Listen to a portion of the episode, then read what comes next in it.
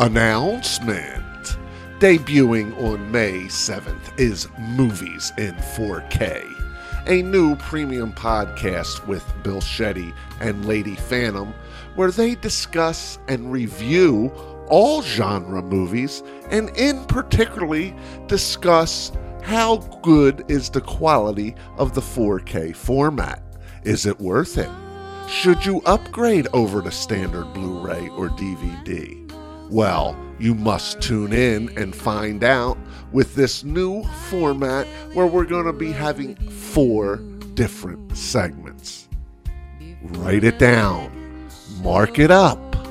May 7th is coming your way.